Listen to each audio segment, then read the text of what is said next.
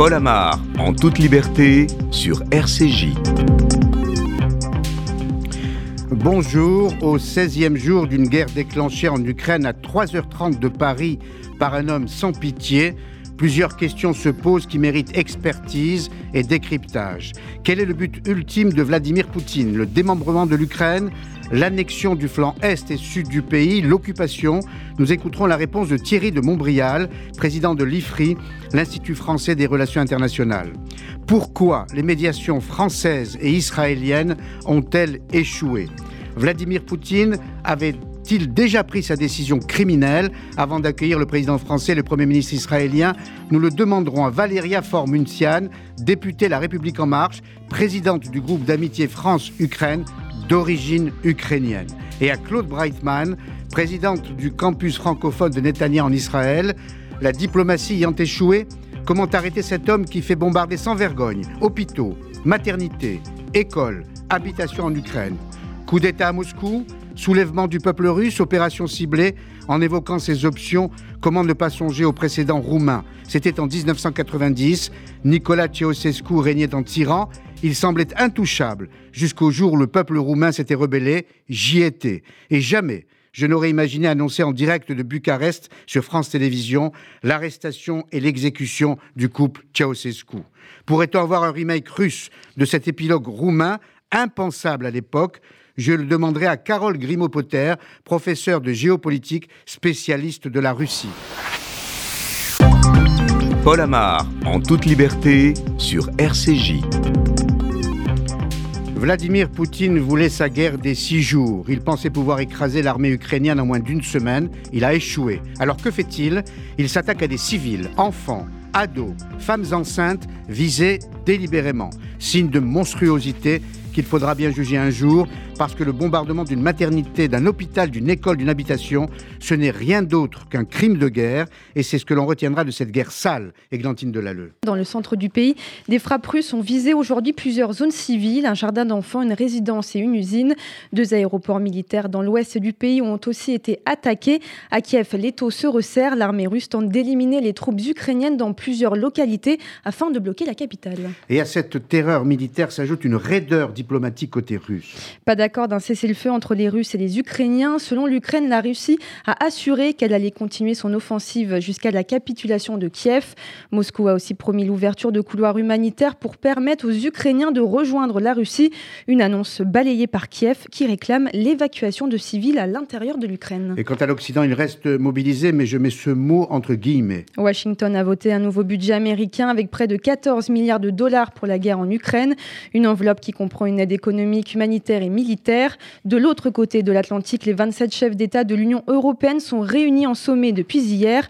Le but, répondre au choc de la guerre. Emmanuel Macron s'est pourtant dit pessimiste quant à l'issue du conflit. Je ne vais pas ménager les efforts pour essayer d'obtenir ce cessez-le-feu qui est si important et la possibilité d'essayer d'avoir une sortie euh, du conflit qui puisse être politique. Mais je l'ai dit aux Françaises et aux Français, et je vous le dis avec la même honnêteté, je suis inquiet, pessimiste. Un sommet qui se déroule au, château de Versailles, théâtre de la première rencontre entre Macron et Poutine en 2017, mais aussi de la signature du traité de Versailles en 1919, qui avait pour ambition d'assurer la paix en Europe. Merci Églantine. Thierry de Montbrial, bonjour. Bonjour. Merci d'être avec nous, heureux de vous retrouver sur l'antenne de RCJ. Euh, je rappelle à nos auditeurs que vous êtes le président de l'Institut français des relations internationales, que vous êtes membre de l'Académie des sciences morales et politiques. Permettez-moi de citer euh, deux de vos ouvrages, nombreux, mais deux précisément. La guerre et la diversité du monde, les États-Unis contre l'Europe puissance, aux éditions de l'Aube. Journal de Russie, 1977-2011, édition du Rocher. C'est la chronique de vos voyages en Russie. Donc, euh, j'observe que votre expertise est multiple et Alors, Thierry de Montbrial, une première question sur, euh, sur la situation. Le point aujourd'hui, le, rapport de force, comment l'évaluez-vous? Ben, Le rapport de force euh, immédiat, il est du point de vue euh, de, la guerre euh, et de la paix dans l'immédiat, il est malgré tout en, faveur de la Russie. Euh, à un coût très élevé. Mais je pense que pour Poutine, par rapport à ses objectifs euh, en Ukraine, qu'il considère de son point de vue comme des objectifs, euh, comme un intérêt vital pour la Russie, il y a une notion de quoi qu'il en coûte. Hein. Je, paraphrase naturellement le, quoi qu'il en coûte de Macron dans un contexte totalement différent. C'est-à-dire que la, la, victoire pour lui, qui serait au fond un changement de régime à Kiev est, probablement une partition euh, de, de, de, de l'Ukraine euh, et la neutralisation euh, de, de l'Ukraine restante, cet objectif, il est, il est toujours présent et, et, et, il pense pouvoir l'atteindre, certes à un coût beaucoup plus élevé que ce qu'il pensait au début, mais il, il pense euh, pouvoir, pouvoir l'atteindre. Alors, justement, alors, les, les, ex, les, experts militaires ont, noté une remarquable résistance de l'armée ukrainienne et du peuple euh, ukrainien. À votre avis, malheureusement, pour le peuple ukrainien, cela ne suffira pas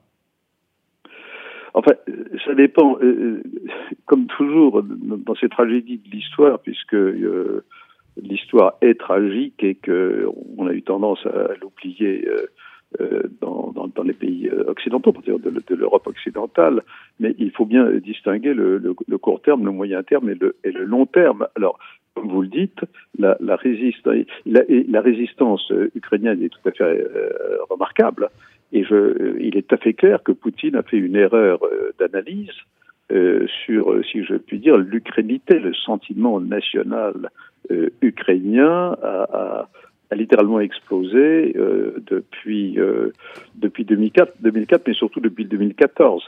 Absolument, depuis l'annexion de la Crimée. Exactement, oui. c'est, tout, tout, à fait incontestable. Euh, ce qui veut dire que même si les, objectifs que je viens d'énoncer, c'est-à-dire une, une, annexion élargie, si je puis dire, de certaines parties de, l'Ukraine et euh, un régime, euh, on, va dire, pro, plus ou moins pro-russe et, et, en tout cas neutre pour, pour, pour, la, la, nouvelle Ukraine ou l'Ukraine réduite, c'est quelque chose qui sur le long terme ne, ne, ne, résout pas la question. Mais en face de ça, il faut mettre aussi euh, d'autres choses.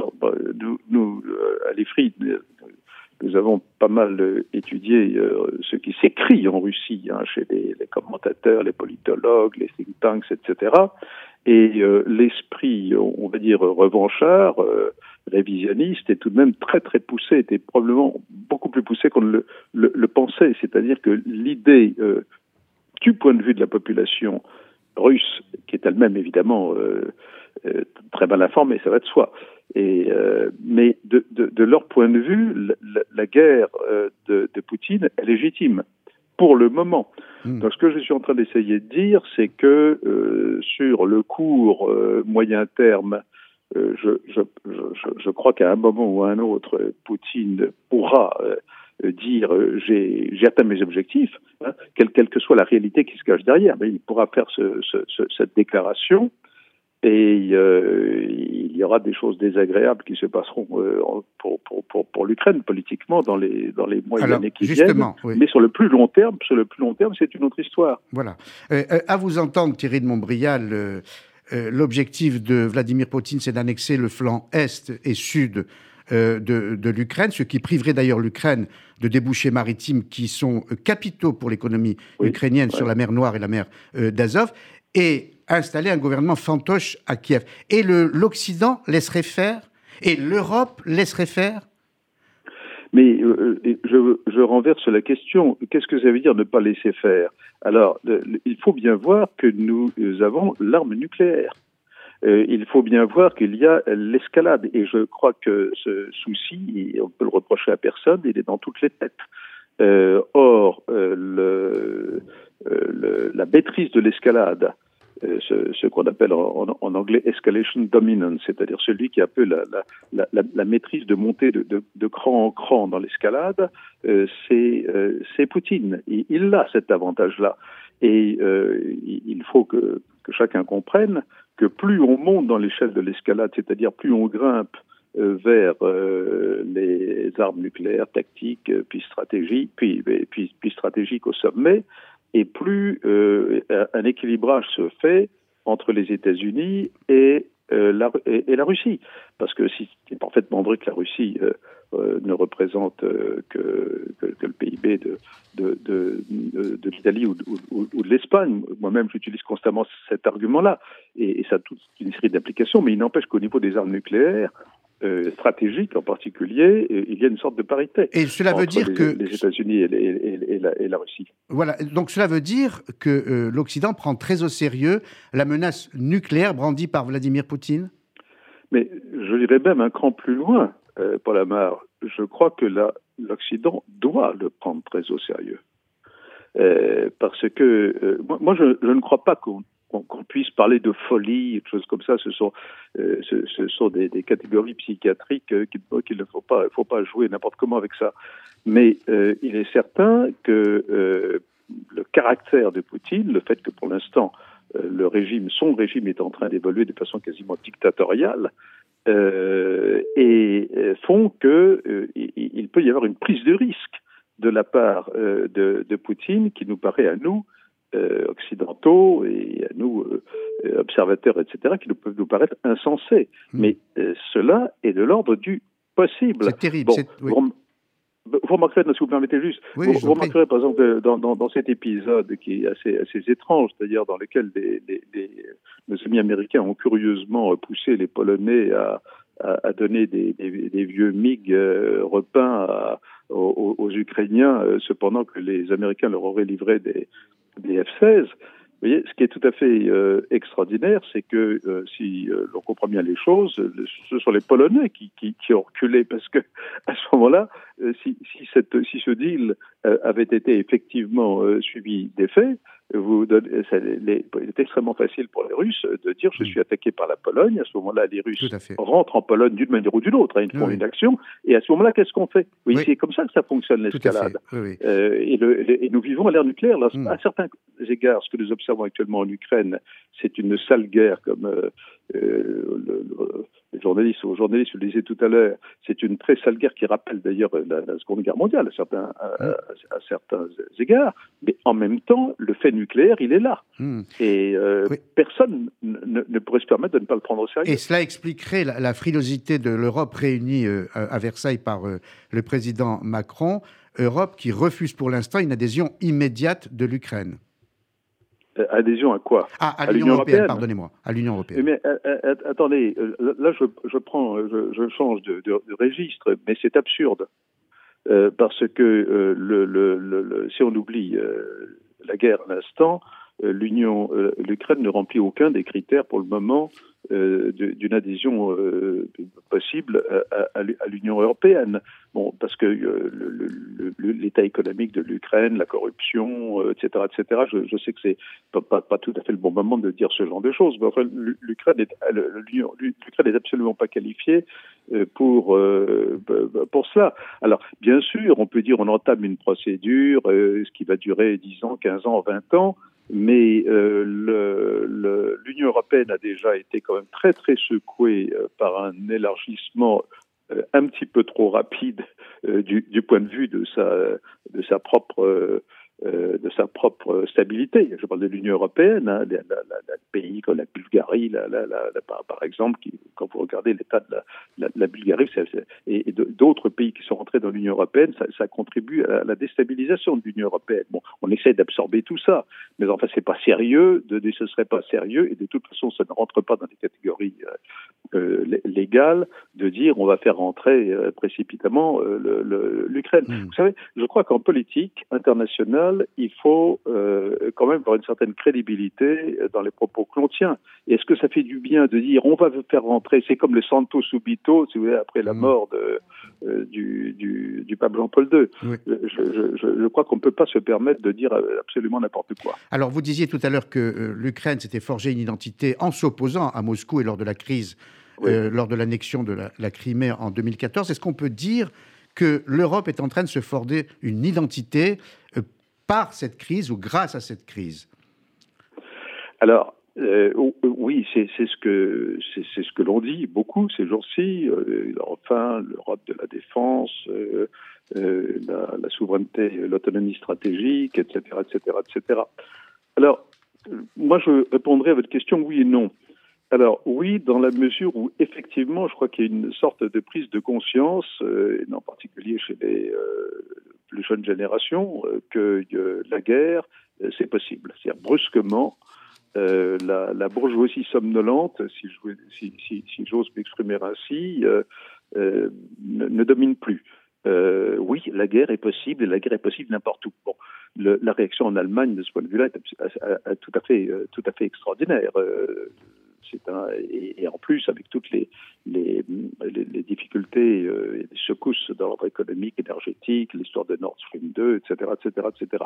Donc oui, il y a une espèce de, réveil et euh, ce, réveil aura évidemment des conséquences, quelle que soit d'ailleurs l'évolution euh, sur le terrain en Ukraine. Mais certaines réalités vont reprendre rapidement le dessus parce que euh, la question va se poser est-ce que cette euh, souveraineté, cette autonomie stratégique européenne, elle va être vraiment autonome par rapport aux États-Unis? Il ne s'agit pas de faire, c'est toujours le même problème. Il ne s'agit pas de faire une défense européenne qui soit contre les États-Unis, mais il s'agit de faire une défense européenne euh, dans des conditions où on pourrait employer la, force. Pour des intérêts qui ne coïncideraient pas exactement avec ceux des États-Unis, parce que c'est ça le vrai problème. Et euh, est-ce que euh, le, le, le, rapport de force entre les, cette fois-ci les États-Unis et l'Union européenne permettra aux choses d'évoluer de cette façon? Par exemple, euh, Nord Stream 2. Bon, maintenant, euh, les Américains disent c'est fini. Paf, c'est fini. Bon. Euh, avant la, la guerre, euh, le, le, le, président, euh, le, président Biden avait au fond accepté que, que, que, les, que, les, Allemands puissent garder le, le, Nord Stream 2. Bon. Maintenant, il dit c'est fini. Et, il dit c'est fini, mais ça veut dire quoi? Ça veut dire que nous allons encore renforcer notre dépendance énergétique vis-à-vis aussi des, des États-Unis. Vous voyez, mmh. la question, c'est l'avenir de l'OTAN finalement. Et, la, et, la, et, la, relation entre l'OTAN et, et, de cette autonomie stratégique européenne par rapport à l'OTAN. Mais ça va beaucoup plus loin que ça, parce qu'on n'a pas parlé de la Chine encore. Oui. Mais euh, pour les États-Unis, le grand objectif du 21e siècle, la grande question du 21e siècle, ça reste la Chine. C'est la Chine qui les, qui, qui, euh, qu'ils ont en, en, en ligne de mire. Euh, or, oui. euh, ils veulent, ça c'est ma conviction personnelle, euh, qui, qui, qui, résulte de toutes mes, mes observations euh, euh de, de, depuis un certain temps, bien avant la guerre, c'est que les États-Unis veulent changer, voudront changer les, les États, l'OTAN en faire une alliance qui soit dirigée pas seulement contre la Russie, mm. mais contre les démocratures, comme vous dites, ou les, ou les. Tout à fait. Voilà, c'est un autre chapitre. Et voilà. Alors, oui. oui mais c'est le même. Tout à parce fait. que vous voyez, ça veut dire, ça veut dire diriger à la fois contre la Russie et contre la et contre la Chine. Et c'est d'ailleurs là que la Merci. Chine, que les intérêts de la Chine rejoignent aussi euh, euh, ceux de, de, de, de, la Russie, parce que la, la Chine est évidemment fortement opposée à l'extension de l'OTAN. Pas seulement Merci. Paul Amar, pas seulement, pas Merci. seulement l'extension de l'OTAN à l'Ukraine, mais vous allez voir ce qui va se passer quand euh, la Suède et, et, et, la Finlande vont, vont demander leur, euh, leur adhésion à, tout à, à l'OTAN. Voilà. Et donc tout en ça est d'une grande complexité. Merci pour euh, cette analyse. Quand je disais que c'est un autre chapitre, évidemment, euh, l'actualité et l'histoire sont si évolutives qu'il faudra évidemment aborder cette, ce chapitre-là sur la relation de le, de, des États-Unis à la Chine et de l'Europe à la Chine. Mais pour l'instant, on va s'en tenir à, à, la situation de ce malheureux peuple ukrainien euh, bombardé par euh, l'aviation et les chars russes. Merci beaucoup, Thierry de Montbrial. Paul Amar, en toute liberté, sur RCJ.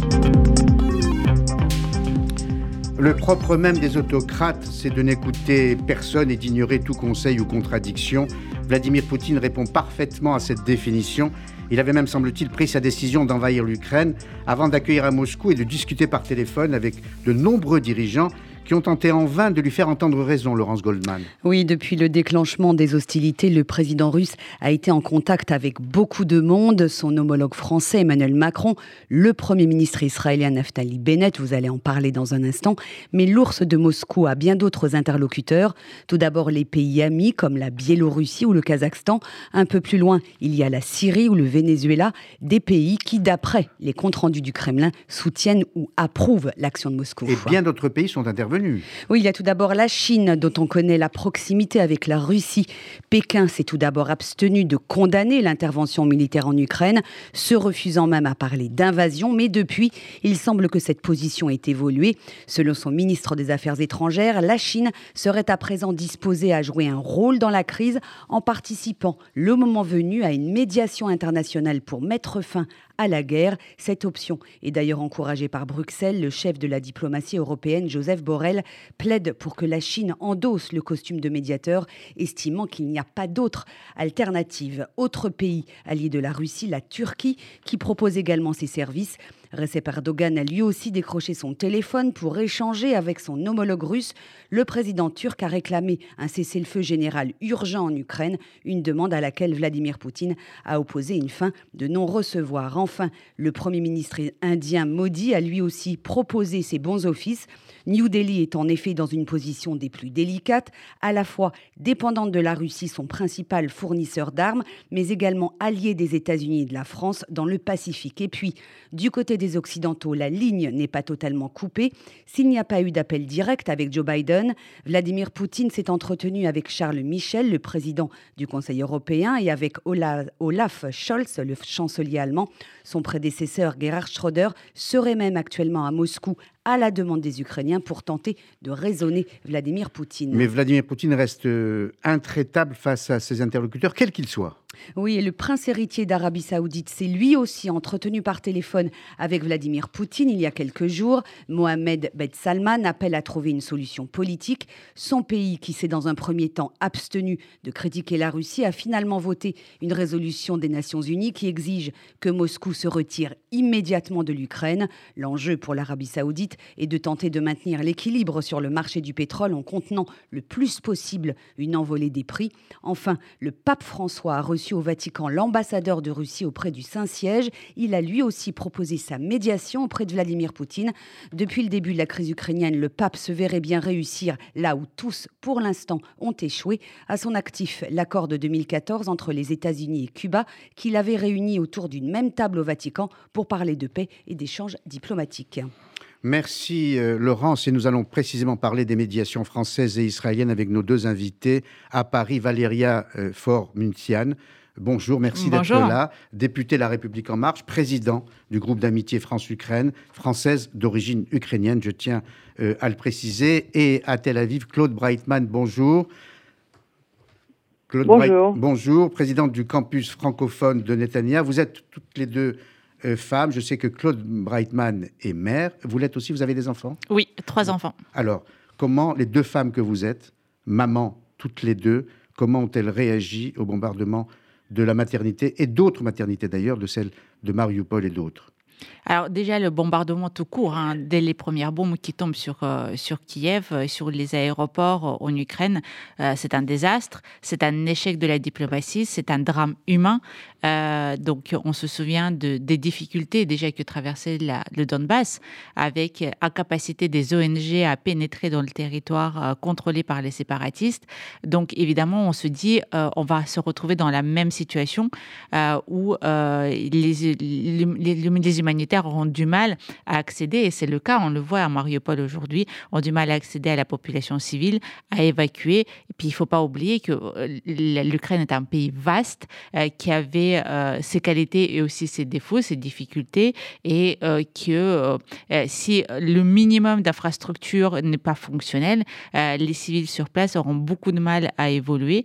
Donc ils ont besoin d'aide. Et puis, euh, j'ai une pensée euh, pour, les, pour les orphelinats euh, qui, qui se déplacent au gré des, des, bombardements et, et, et faut, pour qui il faut trouver une solution d'évacuation définitive. Claude Breitman, vous êtes israélien dans un pays habitué à la guerre depuis sa création. Comment avez-vous réagi comme israélienne, comme femme, comme mère? Eh bien, écoutez, nous, comme vous le savez, nous avons, nous sommes un peuple aguerri à ces horreurs. Alors on réagit extrêmement rapidement et Dieu merci, nous avons euh, eu des contacts avec des médecins, des médecins euh, ukrainiens qui nous ont permis d'aller chercher euh, dix enfants en mal de dialyse et de chimiothérapie.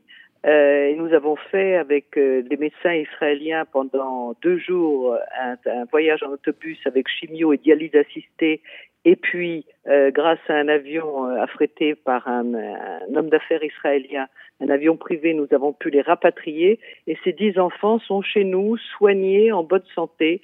Euh, et c'est une petite goutte, bien entendu, mais je veux dire, c'est assez symbolique parce que vous savez, on parle de symbole aujourd'hui. On est dans une tragédie humaine effrayante et quelque part, si vous voulez, il faudrait que ce monde libre qui est le nôtre euh, c'est bien de larmoyer, c'est bien d'être empathique, c'est bien d'être complètement associé et bouleversé par tout ce qui se passe. Mais je crois qu'il faudrait vraiment euh, garder le plus de sang-froid possible pour essayer euh, de faire avancer quelque chose. Alors nos, nouveaux amis retrouvés turcs hier ont quand même mis en scène les deux euh, les deux protagonistes les plus haut placés jusqu'ici, euh, euh, ministre des Affaires étrangères. Nous nous faisons dans la plus grande discrétion, mais avec quand même, si vous voulez, un lien un petit peu plus, euh, je sais pas comment expliquer, un peu plus intime avec ce leader atypique qui depuis tant d'années euh, si vous voulez, véritablement met euh, à bas toutes les libertés, toutes les démocraties dans son, dans son propre pays, et personne n'a véritablement fait de prix d'action euh, efficace pour l'en empêcher, et on en est là aujourd'hui. Donc, si vous voulez, nous, on essaye de faire, par notre Premier ministre et par les liens que nous avons avec les dirigeants européens et les Américains, euh, des petits pas pour essayer à chaque fois de faire avancer quelque chose. Et de toute façon, il faudra sortir de ce conflit par une négociation. Donc, il faut absolument trouver le moyen, comme Mendes France à l'époque avec, euh, avec l'Indochine, de rebâtir un, un minimum de, de liens ténus, autant qu'il soit de confiance avec euh, les deux leaders, pour arriver à une solution qui ne sera pas bonne, ni pour les uns ni pour les autres, puisqu'en attendant, Poutine euh, fait véritablement la, la, la grande charge pour essayer d'avoir le plus de poids possible dans cette négociation en tant que vainqueur vis-à-vis de son peuple et vis-à-vis de l'Ukraine, bien entendu. Et euh, ça nous servira de leçon pour l'histoire, j'espère. Alors, Claude Breitman, je sais que vous faites patienter l'ambassadeur de France euh, qui vous attend. Donc, encore euh, une question avant d'échanger plus longuement avec Madame la, la, la députée. J'ai bien entendu ce que vous dites, Claude Breitman, mais pour autant, Naftali Bennett a-t-il eu raison de se rendre à Moscou après l'invasion russe en Ukraine? Absolument. Il n'y a absolument aucun échec dans la volonté, dans l'acharnement d'essayer de trouver et de renouer un dialogue en pleine crise, parce que chacun est profondément sur ses positions. A pris un risque au niveau d'Israël, parce que nous avons l'Iran en face de nous, et là non plus, personne n'a arrêté Khomeini jusque-là. Nous avons aussi le fait que, avec les Palestiniens, nous n'avons pas réussi à établir véritablement euh, un dialogue qui nous amène à une conclusion de paix d'une manière ou d'une autre, mais on fait notre possible. On est avec les Émirats, les pays du Golfe, on est de nouveau avec la Turquie, on essaye avec les Saoudiens, on essaye de véritablement faire une politique de dialogue et de paix. Et à cet égard, le Premier ministre, vraiment dans la plus grande discrétion, sans projecteur, sans conférence de presse, sans médias euh, euh, sur chaque pas qu'il a fait, et en intervenant un jour de Shabbat, qui pour un homme religieux, c'est presque un sacrilège, mais au don de la vie, on a tous les droits, il a fait ce qu'il fallait, il a fait le job, il est allé euh, faire entendre une voix euh, un peu plus, si vous voulez, raisonnable, et d'une manière aussi, puisque souvenez-vous, Poutine, dans son enfance, a été quand même ses seuls moments de famille, de tendresse et d'affection, il les a eus auprès d'une famille juive, euh, et ensuite, évidemment, il s'est robotisé dans le KGB, euh, euh, dans l'Allemagne de l'Est, etc. Mais il, il a, vis-à-vis -vis du peuple juif, un minimum de confiance, si vous voulez, qui permet euh, éventuellement d'avoir un espoir de dialogue et de se faire entendre. Alors, ça n'a pas donné encore de résultats vraiment, mais euh, chaque jour qui passe, évidemment, rapproche d'une négociation, puisqu'il va bien falloir en arriver là. Mais euh, encore une fois, je pense qu'on a encore beaucoup à faire encore beaucoup pleuré parce que Poutine sait très bien que pour arriver à une négociation avec avec un maximum de force, eh ben, il, faut, il faut avoir gagné sur le terrain. C'est ce qu'il est en train de faire, malheureusement. Merci, Claude Breitman, pour votre intervention directe de Tel Aviv et vous saluez Eric Danon euh, euh, de notre part. Merci encore. Valéria Faure-Mintian, euh, j'ai dit euh, au tout début, à votre arrivée, que vous étiez d'origine ukrainienne. Vous avez émigré en France à l'âge de 14 ans. Tout à fait. Je suis arrivée en 98 à l'âge voilà. de 14 ans. Vous auriez pu avoir la double nationalité, mais en Ukraine, on ne peut pas. Donc vous êtes française, mais évidemment, votre cœur Et là-bas. Les racines surtout. Je pense que c'est important de parler de racines. Alors, à propos de racines, vous avez encore de la famille là-bas, des grands-parents, je crois. Euh, j'ai encore de la famille. Après, j'aime pas trop en parler euh, publiquement parce que j'ai pas envie de les exposer. Euh, non, sans dire où ils sont, mais ils sont là-bas. Oui. Et ils tiennent à rester là-bas où ils n'ont pas le choix, où ils tiennent selon, selon, selon euh, qui est le membre de la famille, mais euh, il y, a des, y a des plus jeunes, il y a des plus âgés. Euh, donc j'ai encore beaucoup de, familles en Ukraine. Alors, on voit que le, mental du peuple ukrainien est très fort, mais un mental que peut-il face à cette armada russe, face à ces chars qui avancent vers Kiev, par exemple, vers Odessa, vers euh, Mariupol c'est, Je pense que le mental fait beaucoup parce que c'est cette résistance ukrainienne qui permet aujourd'hui de maintenir encore euh, les, forces, les forces russes à, distance suffisante euh, de Kiev. donc malgré une supériorité, en tout cas technique au début de, la guerre, les Ukrainiens restent vaillants et restent extrêmement résistants. Et cette résilience, elle arrive grâce au mental puisque leur, leur équipement euh, reste, même s'il est très modernisé et que l'armée, ukrainienne euh, a, fait, a fait beaucoup depuis 2014, elle reste quand même inférieure euh, à, la technique, à la technique russe, ne serait-ce qu'en nombre. je voulais juste revenir à ce qui a été dit tout à l'heure. Euh, sortir par le dialogue, sortir euh, qu'il y aura un accord euh, qui ne convient à personne, mais qui, permet de mettre fin à la guerre. Je, serais en désaccord avec, cette, affirmation parce que pour ça, il faut connaître le logiciel poutinien. c'est pas un homme comme les autres, c'est un homme qui dirige un vaste pays, un pays complexe depuis 20 ans. C'est un homme qui est issu des services, donc il qui a reçu une formation particulière. D'après ses écrits, les écrits militaires russes, euh, il n'y a pas de, win-win à, à l'occidental, si vous voulez. Il n'y a pas de gagnant-gagnant. On, va, on va, on va, jusqu'au compromis, même si ça convient à personne, on le signe histoire de, de s'arrêter. Euh, il n'y a que des gagnants et des perdants dans, dans la tête de Poutine. Donc, euh, du coup, il va vouloir avoir un, une image, un rôle, un quelque chose qui valorise son action euh, auprès de sa population intérieure tout d'abord et ensuite euh, auprès, auprès des, de ses alliés. Alors, ce que vous dites de, de, la personnalité et du caractère de Poutine, je pense que les dirigeants euh, responsables le savent aussi. Et d'ailleurs, tous les invités qu'on en a eu depuis plusieurs semaines, euh, ici sur RCJ, euh, quand ils connaissent bien la Russie, disent exactement la même chose. Et à partir du moment où on sait que cet homme ne comprend que le rapport de force, je suis très triste de devoir vous dire qu'en écoutant tous ces experts, j'ai le sentiment qu'ils ont tous abdiqué, qu'ils ont tous intégré une victoire militaire de Poutine et qu'en quelque sorte, même si le mot n'est pas prononcé, eh bien, on laissera l'Ukraine sacrifiée sur l'autel de euh, cette paix si improbable. Alors, pour le coup, je serais à nouveau en désaccord parce que même si euh, je pars du postulat qu'effectivement, euh, Poutine ne permettra pas un accord à, tiède entre l'Ukraine et la Russie, ça ne veut pas dire qu'on enterre l'Ukraine et que l'Ukraine n'a aucune chance. Attention, euh, on voit bien que déjà il y a eu une forme de rétropédalage de la part de la Russie. Alors ça se voit peut-être pas si on n'est pas si on n'est pas le nez dedans en permanence, mais regardez, le terme de dénazification a disparu depuis trois jours. On l'entend plus, il n'est plus dans le discours officiel. C'est une forme de lâcher prise ça faisait partie des exigences et c'était l'exigence numéro un quasi. Ensuite, il y a eu un truc qui est passé un petit peu légèrement, qui a été peu repris, mais finalement, il aurait dit à, Emmanuel Macron que le remplacement euh, total du gouvernement ukrainien n'était plus une priorité. Donc, les priorités sont plus clairement identifiées. On n'est plus dans le délire où j'annonce des choses, je veux des choses, je suis pas clair.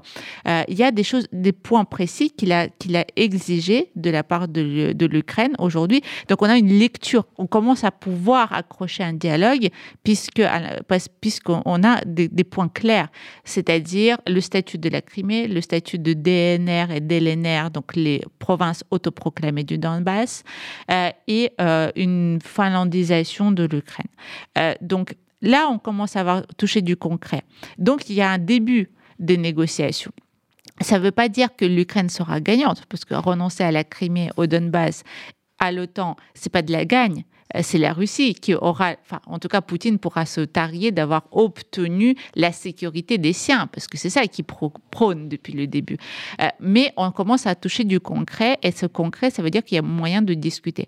Maintenant, ce que je crains, moi, à terme, c'est qu'on rentre dans, le même système à, à, la, à la Minsk, euh, c'est-à-dire qu'on écrit les grandes lignes, comme par exemple le référendum dans le Donbass, mais derrière, on ne met pas on n'écrit pas le détail de ce, comment on fait. Et donc derrière, il y a eu huit ans de discussion sur d'abord démilitariser ou d'abord faire le référendum et dans quel ordre on fait les choses. Et c'est ça qui a traîné en longueur de manière improbable. Je poserai volontiers la même question que celle posée à Claude Breitman. Emmanuel Macron a-t-il eu raison de se rendre à Moscou le 7 février? A-t-il raison d'entretenir le contact avec lui? Évidemment, il faut surtout pas rompre le contact. Il est ubuesque de croire qu'en coupant la Russie de toute communication avec le monde libre, euh, on obtiendra du résultat. Euh, on a déjà ostracisé la, Russie économiquement parlant. On ne peut pas rompre les relations, pardonnez-moi, diplomatiques, faute de quoi on n'aura plus d'emprise du tout. Mais alors, pardonnez-moi, il y a une contradiction entre le fait de prendre des sanctions fermes, sévères, pour punir en quelque sorte euh, la Russie, donc le peuple russe, donc la société russe, à la suite de l'invasion russe, mais on garde le contact avec un homme qui devrait être mis en quarantaine. La contradiction et le paradoxe, c'est que le peuple russe, lui, est mis en quarantaine par des mesures économiques sévères, et que l'homme qui déclenche cette invasion, qui est un tyran et un dictateur, lui n'est pas mis en quarantaine. Ah, encore une fois, c'est lui qui dirige, euh, c'est lui qui donne les ordres. Donc, si on le mettait en quarantaine, on n'aurait plus du tout d'idée de ce qu'il est en train de faire, pourquoi il le fait et où il va. Euh, donc, euh, il faut toujours maintenir le dialogue, un filet de dialogue, peu importe comment, mais il faut maintenir la discussion. Parce que même si on est ferme, même si on condamne publiquement, même si on met les sanctions très très dures, hein, je dire ça, c'est sans commune mesure par rapport à ce qui s'est passé en 2014 même si on soutient euh, l'Ukraine et son peuple à, un coup d'aide et de milliards d'aides, euh, il faut pouvoir discuter avec le dirigeant russe qui donne les ordres de bombarder les, maternités et les écoles. Si on rend le dialogue, on n'aura plus d'emprise du tout. Euh, il n'y a pas de il n'y a pas de possibilité en fait de pouvoir obtenir du résultat si le dialogue est rompu. Et puis il n'y a pas de haine.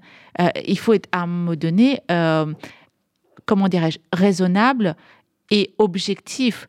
Euh, on ne peut pas aujourd'hui, aucun dirigeant au monde ne peut dire j'ai jailli le président Poutine et donc je lui adresse plus la parole. On n'en est pas dans ces considérations-là parce que ça, ce serait puéril enfantin et ça n'aiderait absolument pas les Ukrainiens. Euh, non, à un moment donné, il faut être froid et pragmatique. Le dialogue, même ferme, même dur, doit être maintenu. Oui, euh, une question sur euh, l'accueil des réfugiés ukrainiens. La France euh, s'apprêterait à en accueillir 100 000. Anne Hidalgo est déjà en train de, mettre en place l'accueil des enfants, notamment dans les écoles, pour qu'ils intègrent le plus rapidement leur classe de niveau. Mais cette optique-là, ça nous dit que les Ukrainiens réfugiés auraient vocation à rester très longtemps dans notre pays. Or, j'imagine que c'est parce qu'ils veulent.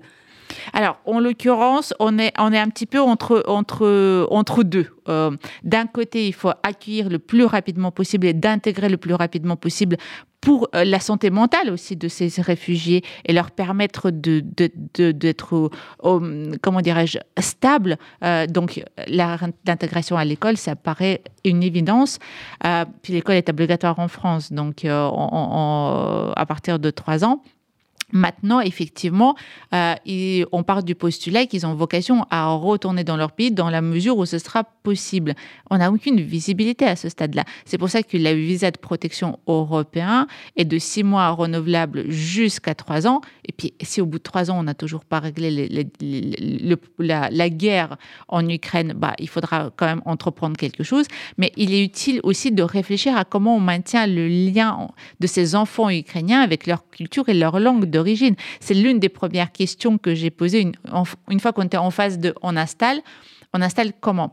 Euh, La reconnaissance des diplômes, les équivalences de diplômes, les équivalences de permis de conduire, le maintien avec la culture et la langue d'origine. Donc, je pense qu'il serait utile même à réfléchir à l'intérieur même des réfugiés, puisque c'est beaucoup de femmes, chercher les professeurs pour maintenir le lien avec la culture initiale. Merci beaucoup, Valéria Fort-Muntian. Vous êtes arrivée à l'âge de 14 ans. Tout à fait. Est-ce que, à votre arrivée à l'âge de 14 ans, vous parliez français? Non, à pas un seul mot. Merci beaucoup, Madame la députée. Euh, pour votre intervention et bon courage euh, surtout.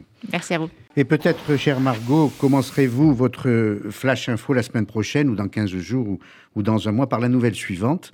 La guerre a cessé en Ukraine parce que Vladimir Poutine ne dirige plus la Russie. C'est l'espoir exprimé, parfois à voix haute, par certains experts qui voient dans la disparition politique ou physique de Vladimir Poutine le seul moyen de revenir à la paix. Alors, disparition politique tout d'abord possible Alors, il y aurait deux possibilités pour euh, cela. Tout d'abord, organiser des élections démocratiques. Or, depuis plusieurs années déjà, elles sont euh, truquées. C'est donc pour l'heure une option à écarter. Autre possibilité, un putsch, c'est-à-dire euh, quelqu'un dans l'entourage de Vladimir Poutine qui essayerait de le renverser. Mais là aussi, il n'y a pas de signaux pour l'instant qu'il est une personnalité ou un mouvement en mesure de le faire. Une révolte de la population?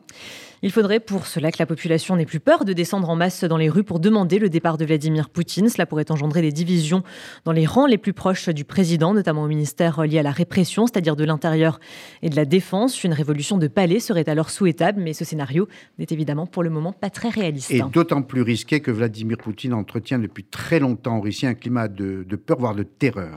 Oui, malgré les appels de l'opposant russe Alexei Navalny à braver les intimidations des autorités et à manifester chaque jour contre l'invasion de l'Ukraine, plus de 8000 manifestants ont déjà été arrêtés. La Douma prévoyait même de voter une loi qui infligerait jusqu'à 20 ans de prison à quiconque s'opposerait publiquement à la guerre. Elle n'a pas été ratifiée, mais ça en dit très très long sur le régime. Dernière option euh, possible, l'élimination physique de Vladimir Poutine.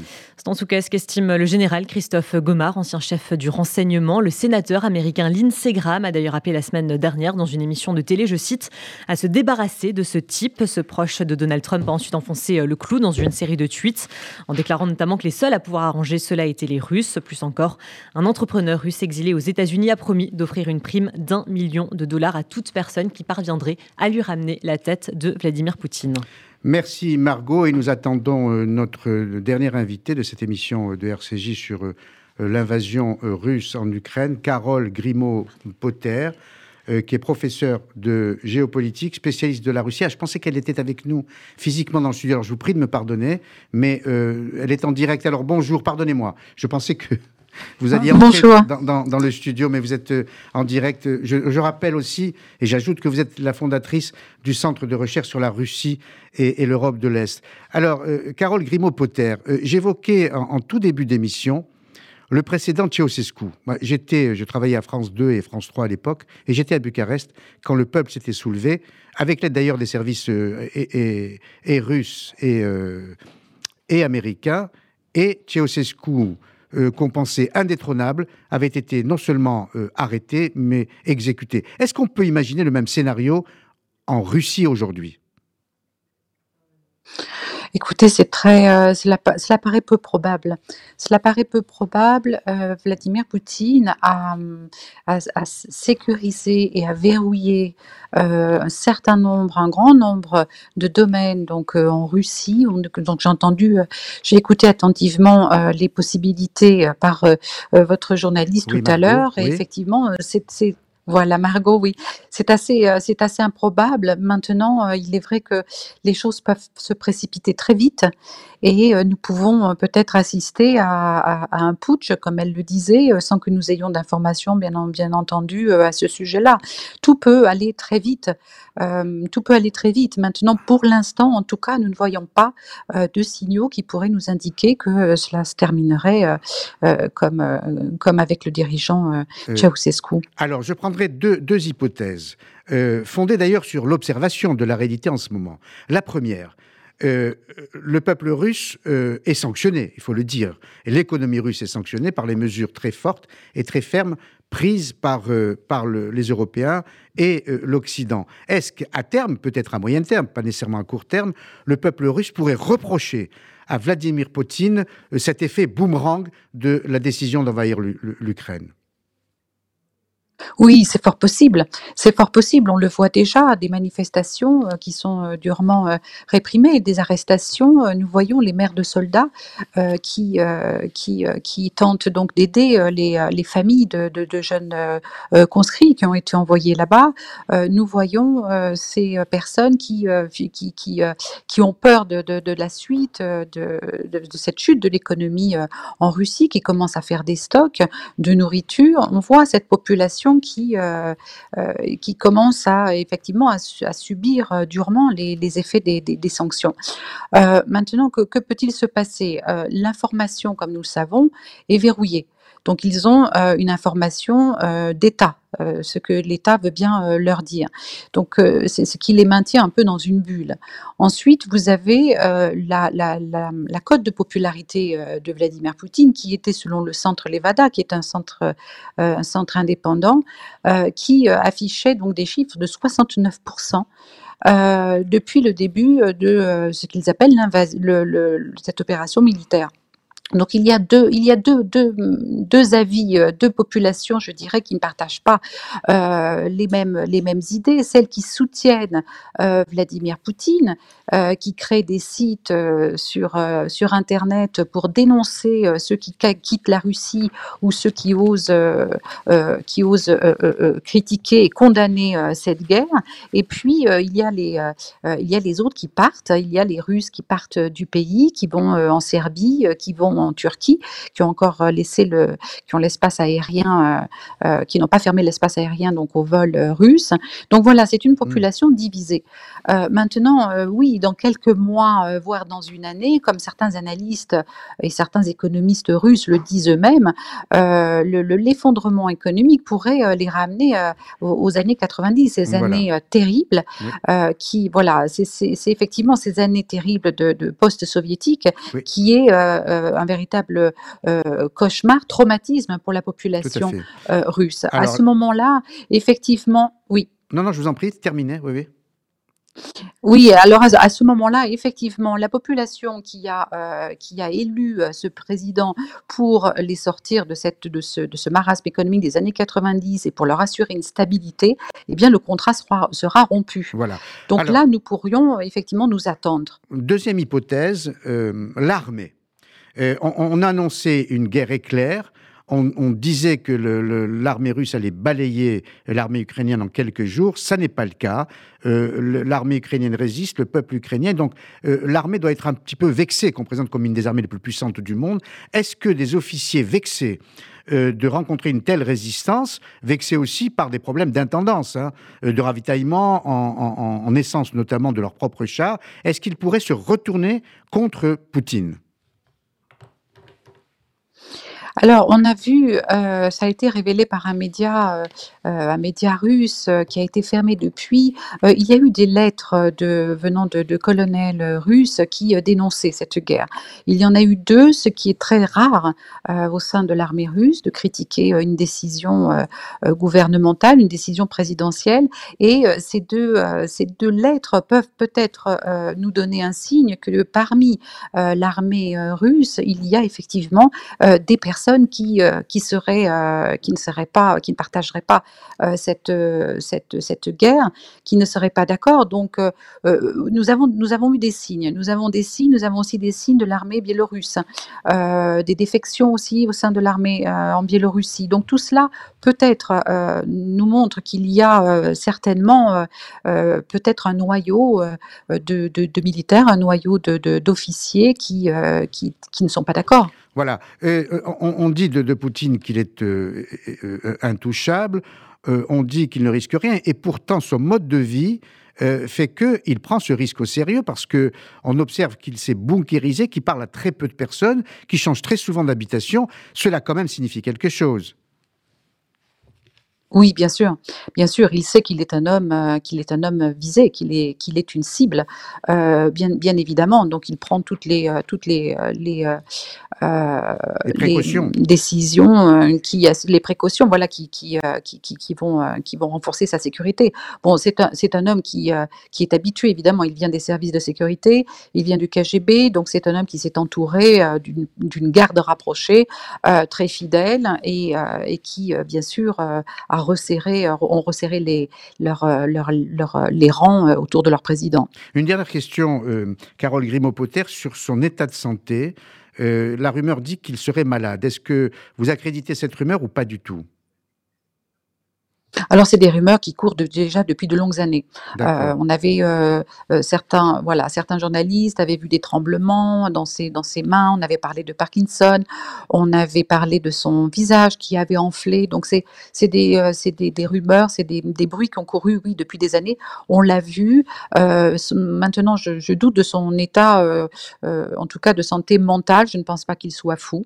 je pense que nous avons eu beaucoup de signaux euh, durant ces dernières années sur euh, le durcissement du pouvoir et les signaux adressés à l'Occident. Euh, donc c'est euh, c'est une c'est une peut-être une euh, une continuité, je dirais, dans cette dans un paroxysme hein, finalement de cette de ce durcissement dans ses dans ses propos et dans sa dans sa politique, dans ses doctrines. Merci beaucoup, Carole Grimaud-Potter. Je rappelle que vous êtes professeur de géopolitique spécialiste de la Russie. Merci encore pour cet éclairage. Dernière séquence de l'émission, vous la connaissez, c'est celle de Grimbe qui nous offre chaque semaine un dessin. Bonjour Grimbe. Bonjour, Paul. Alors, je vous laisse le soin euh, de le décrire, tout en le retrouvant moi-même sur WhatsApp, puisque Sandrine Seban me l'a envoyé. Allez-y, Graham. Merci beaucoup. Alors, le dessin que j'ai fait aujourd'hui va parler évidemment de la guerre en Ukraine, hein, et euh, il est très simple, je vous, le décris. Euh, il a pour titre Poutine nous rassure, les, les Ukrainiens ne mourront pas de faim. Et on voit sur le dessin deux Ukrainiens assis à table devant leur assiette-ville et leur, leur arrive dessus un énorme missile. Et euh, l'un des deux personnages dit on passe à table, voilà, tout simplement. Donc les Ukrainiens sont bien nourris, mais à la russe et euh, pas aux borches, mais aux, missiles de guerre. Voilà, et donc c'est effectivement très bien vu de la part euh, de la jeune dessinatrice que vous êtes. Je rappelle que ce dessin, vous pouvez le voir sur les réseaux sociaux et vous illustrez parfaitement et à votre façon, avec cet humour corrosif qui est le vôtre, ce qu'il se passe actuellement en Ukraine où où, Poutine n'hésite pas à faire bombarder les enfants, les ados, euh, les femmes enceintes. La jeune fille que vous êtes, comment réagit-elle? Moi, je pourrais pas réagir de manière très originale. Hein. Je pense qu'on est tous, euh, on se sent tous euh, aussi affligés par ce qui est en train de se passer. Et puis, ouais, c'est vraiment des crimes de guerre qui sont en train d'être commis avec l'attaque dans les, dans les hôpitaux, les écoles et les. voilà, c'est je comprends pas que ça soit encore possible aujourd'hui, mais bon, visiblement. Ouais. Et le plus terrible, c'est qu'on le sait depuis longtemps, c'est une constante dans sa politique. Il l'a déjà fait à Grozny, il l'a fait à Alep, et le monde a laissé faire. Euh, a laissé... ne pas oublier qu'il se passe euh, des choses similaires ailleurs dont on parle peu aussi. Mm. Euh, tout à fait. Et comme si le monde avait déjà abdiqué, avait euh, accepté cet état de fait. Merci beaucoup, Graham, pour ce dessin. Donc, vous pouvez le voir sur les réseaux sociaux. Euh, de RCJ notamment et sur tous les sites de RCJ. C'est Margot Siffer qui présentera toutes les infos tout au long de la semaine avec l'équipe de euh, la rédaction. Je vous souhaite un bon week-end, une bonne semaine. Au revoir.